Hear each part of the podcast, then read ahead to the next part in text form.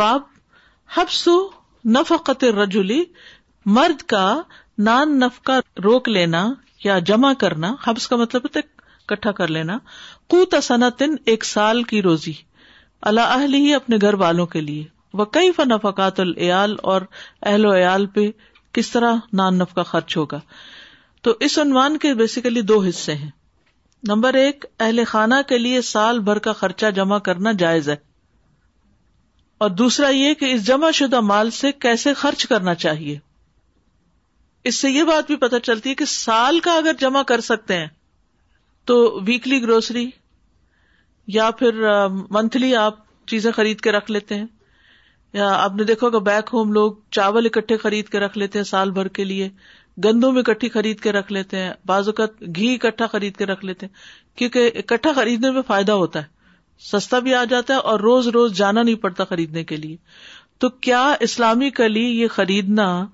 اس کو جمع کرنا یہ جائز ہے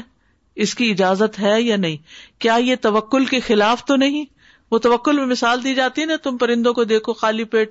صبح گھر سے نکلتے ہیں اور پھر شام کو پیٹ بھرے واپس آتے ہیں تو بعض لوگ اس سے یہ مطلب نکالتے ہیں کہ بس جو کھایا کھایا اور ساتھ ہی نکال دیا انسان کو کچھ بھی جمع کرنا نہیں چاہیے تو یہاں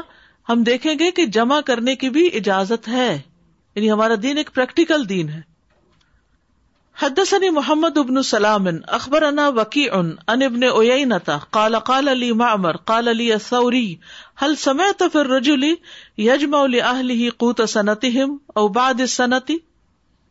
قال معمر فلم يحضرني فم ذکر تو حدیث ان حد ثنا ابن شہاب ان ظہری مالک ابن اوس ان عمر ردی نبی صلی اللہ علیہ وسلم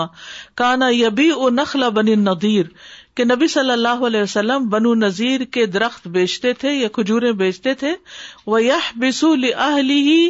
اور اکٹھا کر کے رکھتے تھے اپنے گھر والوں کے لیے کو تصنت ان کے ایک سال کی روزی کا سامان ٹھیک ہے تو اصل میں یہاں ہم دیکھتے کہ مامر کہتے ہیں مجھ سے امام سفیان سوری نے کہا کہ کیا تم نے ایسے شخص کے بارے میں سنا ہے جو اپنے گھر والوں کے لیے سال بھر کا خرچہ جمع کر لیتا ہے یا سال کے کچھ حصے کا جیسے چھ مہینے کا تو مامر کہتے ہیں کہ مجھے کچھ یاد نہیں پھر کہتے ہیں پھر مجھے وہ حدیث یاد آ گئی جو کہ یہاں آخر میں بیان ہوئی ہے تو اس حدیث سے کیا پتا چلتا ہے کہ نبی صلی اللہ علیہ وسلم ازواج متحرات کے لیے ایک سال کے کھانے پینے کا سامان اکٹھا کر کے رکھتے تھے اور بنو نذیر کے باغات کون سے تھے جب خیبر فتح ہوا تھا تو اس وقت نبی صلی اللہ علیہ وسلم کے حصے میں یہ آئے تھے اور یہ آپ کے لیے مختص تھے ان میں سے آپ اپنے اہل و عیال کے لیے سال بھر کا خرچہ رکھ کر باقی ملکی ضروریات کے لیے فروخت کر دیا کرتے تھے ٹھیک ہے یعنی گھر کا خرچہ رکھ کے جو ایکسٹرا ہوتا تھا آف ہوتا تھا اس سے باقی فی سبیل اللہ کام کرتے تھے اس رقم سے گھوڑے خریدتے جنگی سامان خریدتے لیکن جنگی سامان اور فی سبیل للہ سے پہلے کیا کرتے گھر والوں کے لیے نکالتے کتنا نکالتے پورے سال کا نکال دیتے اور یہ ذخیرہ اندوزی نہیں ہے یہ ایک انتظامی معاملہ ہے مینجمنٹ سے تعلق رکھتی ہے یہ چیز ٹھیک ہے کہ ان کے لیے سال بھر کا خرچہ جمع کر لیا جائے یعنی ذخیرہ اندوزی کی تو ممانعت ہے نا ہمارے میں گھر والوں کا خرچہ ذخیرہ اندوزی میں شمار نہیں ہوتا اور اس پہ تمام اہل علم کا اتفاق ہے اور اس میں بھی کوئی پیمانہ مقرر نہیں ہے کہ گھر والوں کو ہر دن بس اتنا خرچ کرنا چاہیے اور اس سے زیادہ نہیں اتنے پرسنٹ صرف گھر کا خرچہ ہونا چاہیے اس سے زیادہ نہیں یا اس سے کم نہیں نہیں ہر کوئی اپنی اپنی سہولت ضرورت اور جو اللہ نے ان کو دیا ہے اس میں سے جو ان کا لائف اسٹائل ہے اس کے مطابق خرچ کرتے ہیں جی علیکم وعلیکم السلام دس آئیڈیا um,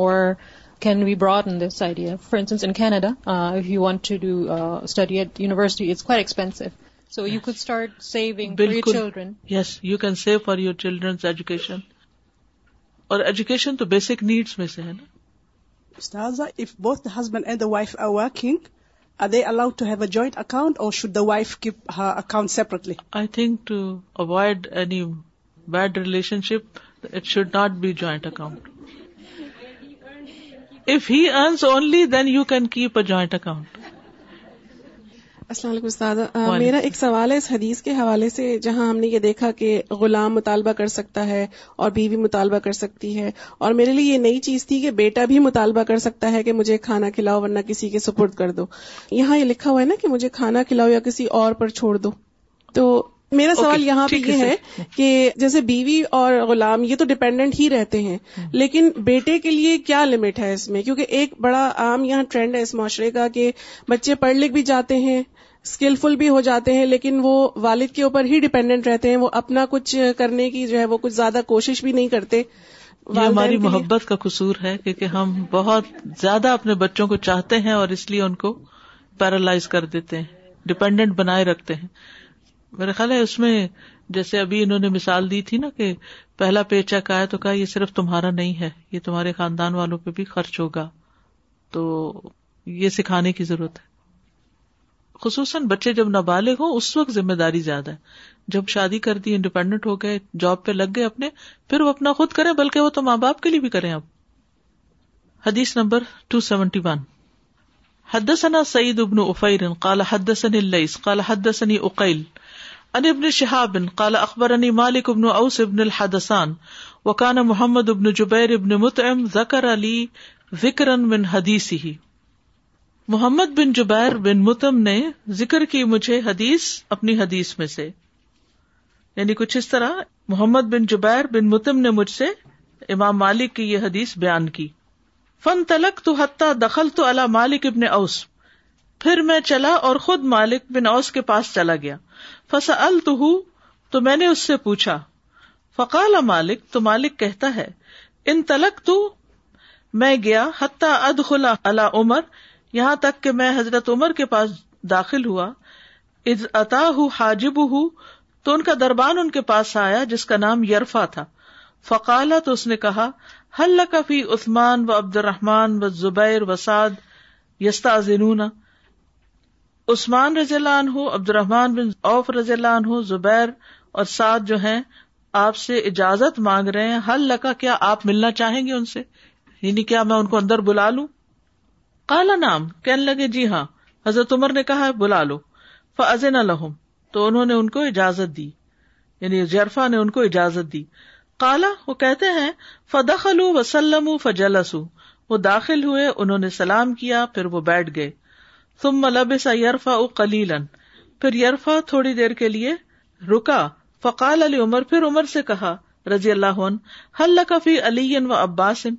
کیا آپ علی اور عباس رضی اللہ عنہما سے ملنا چاہیں گے کالا نام کہنے لگے جی ہاں حضرت عمر خلیفہ ہیں اور ان کے پاس مختلف لوگ ملنے کے لیے آ رہے ہیں تو اتنے میں حضرت علی اور حضرت عباس بھی آ جاتے ہیں لہما تو آپ نے ان کو اجازت دے دی فلم دخلا سلما و جلسا جب وہ داخل ہوئے تو انہوں نے سلام کیا اور بیٹھ گئے تو اس سے یہ پتا چلتا ہے کہ حضرت عمر کے دروازے پر ایک دربان بھی تھا یہ ایک مینجمنٹ کی ضرورت تھی یعنی کہ اگر ایک شخص پہلے بات کر رہا ہے تو دوسرا جو ہے وہ اگر بغیر اجازت کے اور اس طرح آتے چلے جائیں گے یا آنے والوں کو کوئی اٹینڈ نہیں کرے گا اور عمر اندر مصروف ہے تو مشکل ہوگی تو اس لیے یعنی اس دربان کی یہاں ضرورت تھی کوئی اسٹیٹس سمبل نہیں تھا بلکہ ایک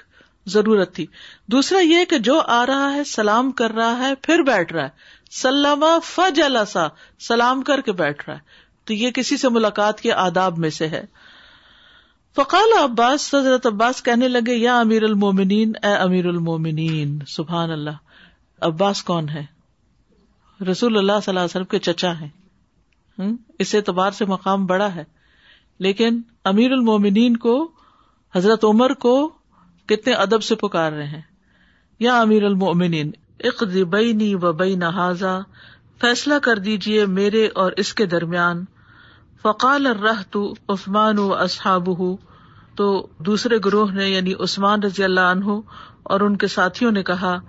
یا امیر المنین اے امیر المنین اق دبئی ان دونوں کے درمیان فیصلہ کر دیجیے وہ ارح احد ہوما من الآخر اور ایک کو دوسرے سے آرام دلا دیجیے فقال عمر تو حضرت عمر کہنے لگے اتنا اے ذرا ٹھہرو انشد کم بلّہ میں تمہیں اللہ کی قسم دیتا ہوں اللہ بھی تقوم ابل ارد جس کے حکم سے آسمان و زمین قائم ہے حل تالم ان رسول اللہ صلی اللہ علیہ وسلم کیا تم جانتے ہو کہ رسول اللہ صلی اللہ علیہ وسلم نے فرمایا تھا لا نو رسو ہمارا یعنی پیغمبروں کا کوئی وارث نہیں ہوتا ماں ترک نہ صدقہ جو ہم چھوڑ جائیں وہ صدقہ ہوتا ہے یرید رسول اللہ صلی اللہ علیہ وسلم اور اس میں اشارہ آپ صلی اللہ علیہ وسلم کا اپنی طرف تھا کہ جو میری جائیداد ہوگی وہ بعد میں صدقہ ہوگی کوئی اس کا وارث نہیں بنے گا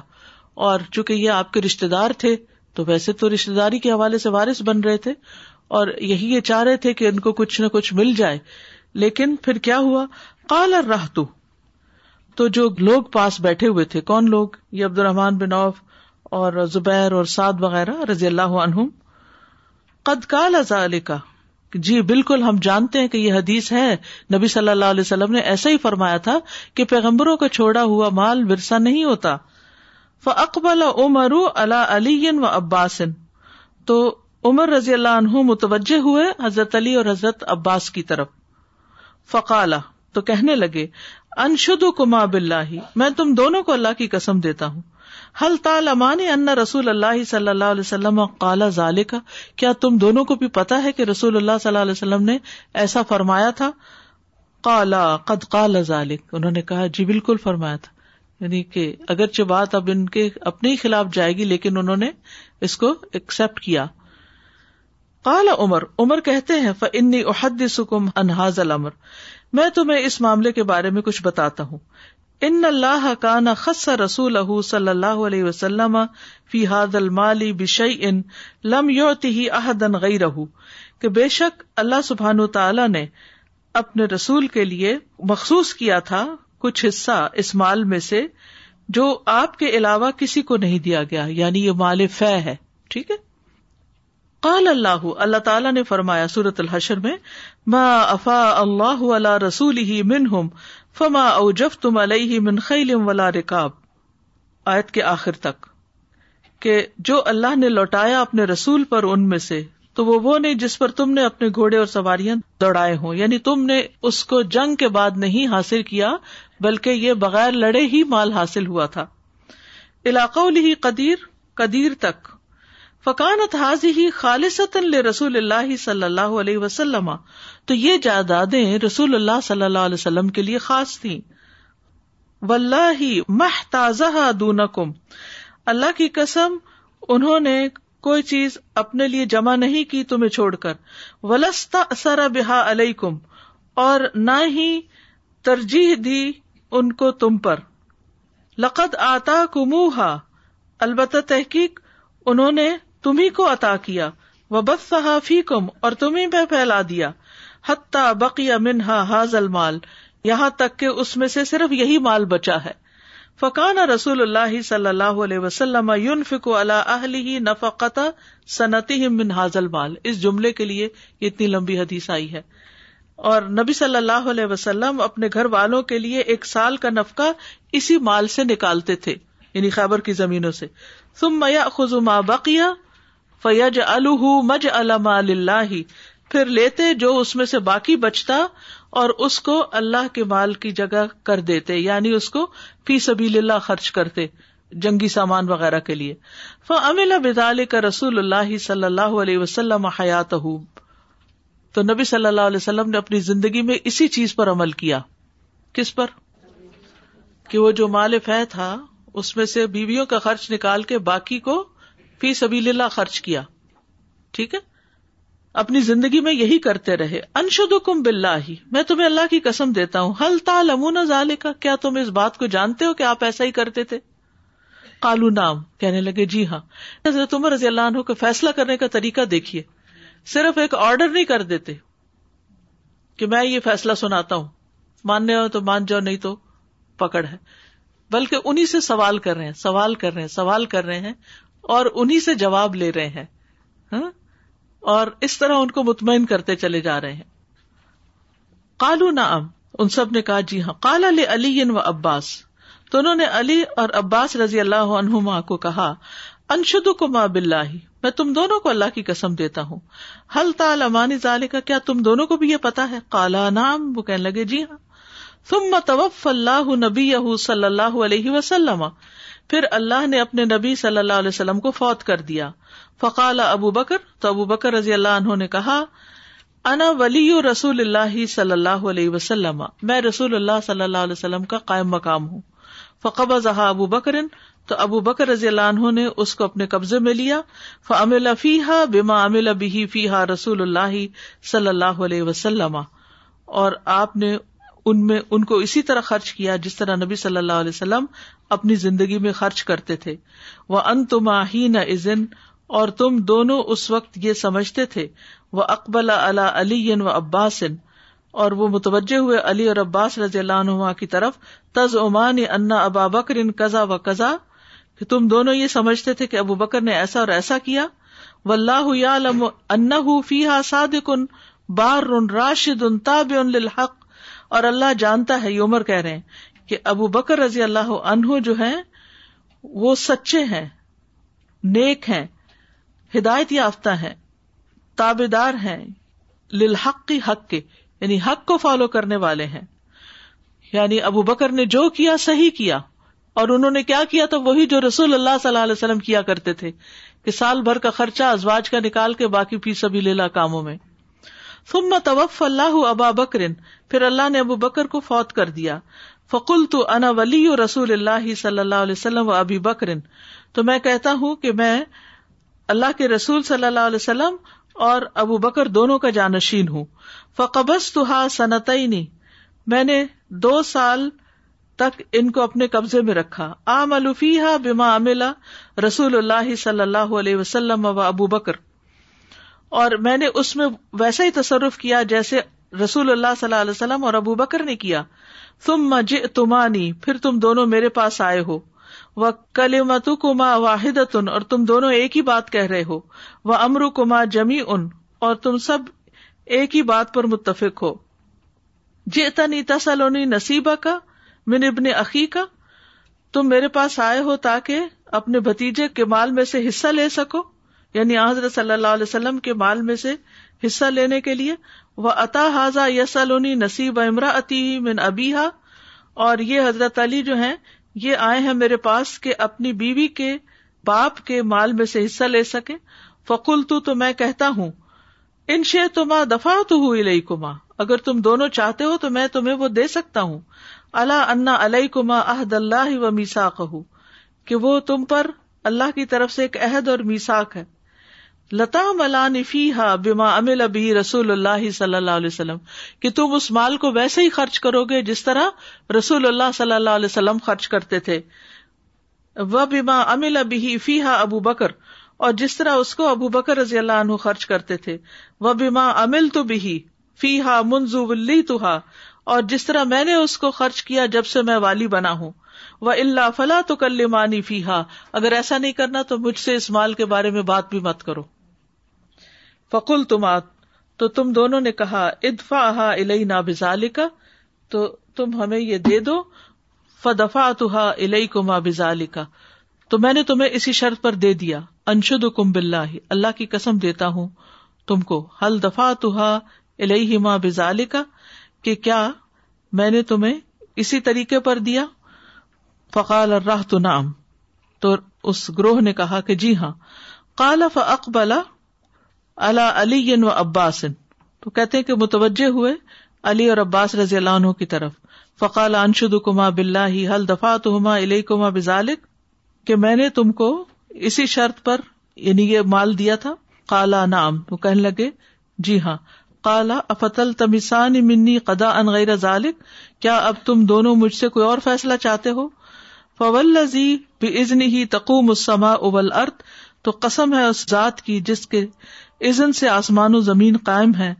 لا فی ہا قدا ان غیر رضا میں اس معاملے میں اس کے علاوہ کوئی اور فیصلہ نہیں کروں گا حتہ مسا یہاں تک کہ قیامت قائم ہو جائے ف ان اجز تما انہا پھر اگر تم اس کے انتظام سے آجز آ جاؤ فد فا ہا فن اکفی کما ہا تو پھر وہ میرے حوالے کر دو میں اس کا بندوبست کر دوں گا کس قدر انصاف پسند تھے اور کس قدر رسول اللہ صلی اللہ علیہ وسلم کے طریقے کی پیروی کرنے والے تھے اور کس طرح ابو بکر رضی اللہ عنہ کے طریقے کی پیروی کرنے والے تھے تو حدیث پڑی ہے لیکن اس میں بس ایک جملہ ہے جو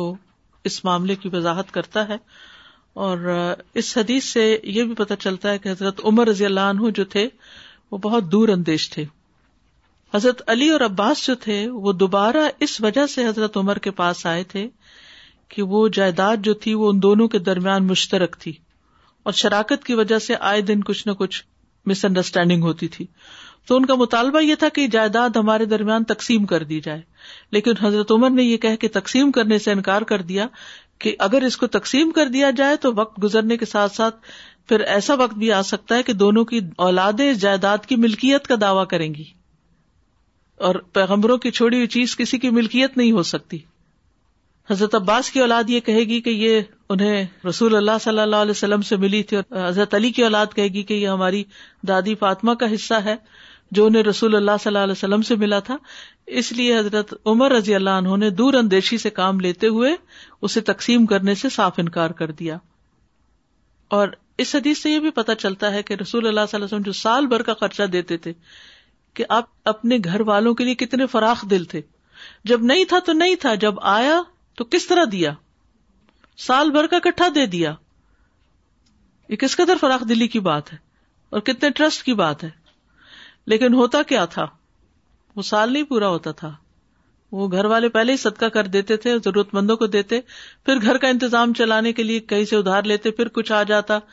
پھر قرضہ اتارتے پھر اسی لیے جب نبی صلی اللہ علیہ وسلم کی وفات ہوئی تو آپ نے ایک یہودی سے چند وسک لیے تھے ایک زرا کے بس جو آپ نے اپنی اس کے پاس رکھی ہوئی تھی لیکن یہ کہ پھر آپ صلی اللہ علیہ وسلم کی عمر نے وفا نہ کی تو ابو بکر رضی اللہ عنہ نے اس یہودی کو اس بسق جو کی قیمت ادا کر دی اور ذرا واپس لے لی اور واپس لے کر حضرت علی کے حوالے کر دی رسول اللہ صلی اللہ علیہ وسلم اپنے علاوہ دوسروں کے لیے ذخیرہ کر رہے تھے یہ یعنی اپنے لیے تو انسان کرتا ہی ہے کچھ جمع لیکن اپنے گھر والوں کے لیے جمع کرنا اور ان کے لیے رکھنا اور ان کے لیے اکٹھا کرنا یہ آپ کے اچھے اخلاق اور فراخ دلی کی علامت ہے سبحان کا اللہ کا اشد اللہ اللہ اللہ انت استخر کا وطوب علیہ السلام علیکم و رحمۃ اللہ وبرکاتہ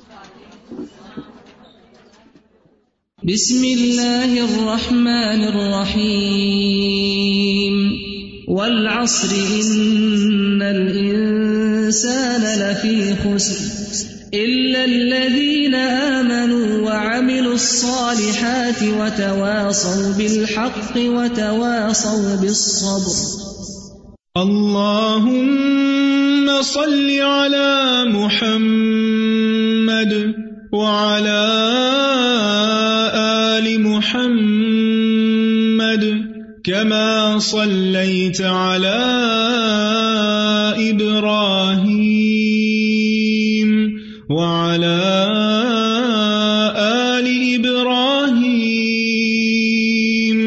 انك حميد مجيد اللهم بارك على محمد وعلى آل محمد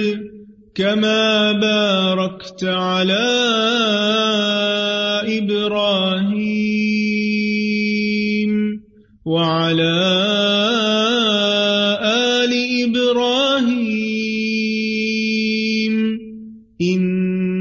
مجيد